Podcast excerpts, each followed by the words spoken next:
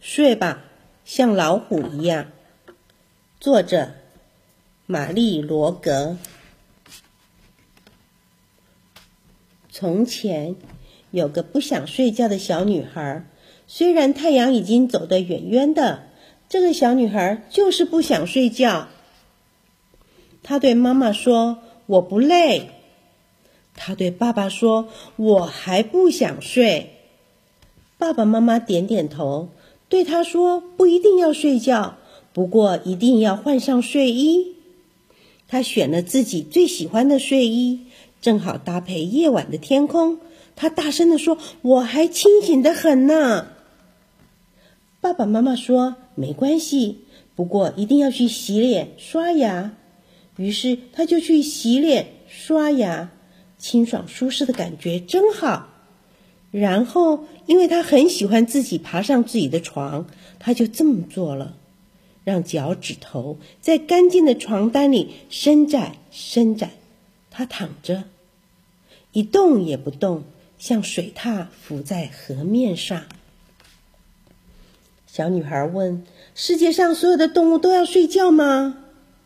爸爸妈妈说：“对呀，我们的狗已经睡了，在沙发上卷成一团。其实它不应该睡在那里的。猫也在壁炉前面睡得好熟，那是家里最温暖的地方。”他又问：“蝙蝠呢？它们不睡觉？”爸爸妈妈表示同意的说：“蝙蝠不在晚上睡觉，但是白天的时候，它们把翅膀收起来。”把头包住，然后倒吊在谷仓里最安全的地方睡觉。金鱼睡觉吗？睡呀！它们在海里一边慢慢绕着大圈圈，一边睡觉。小瓜牛呢？它们像肉桂卷一样窝在壳里呢。大灰熊也睡吗？熊最会睡觉了。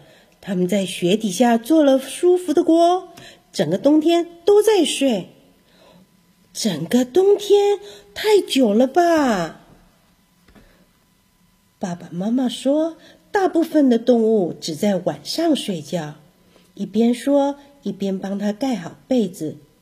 小女孩对他说：“我知道有一种动物睡得很久，什么动物呢？”爸爸妈妈问着。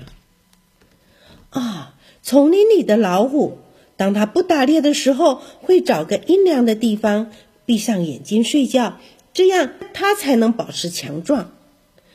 爸爸妈妈点点头说：“对，睡觉的确会让人强壮。”他们亲亲他，把灯熄了，站在房门口说：“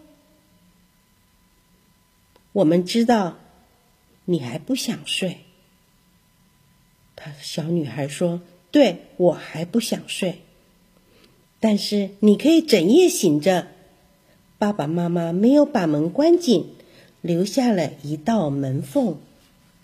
小女孩的床好温暖，好舒服，被单像个茧，毯子是个窝，不像沙发上的狗睡错了地方。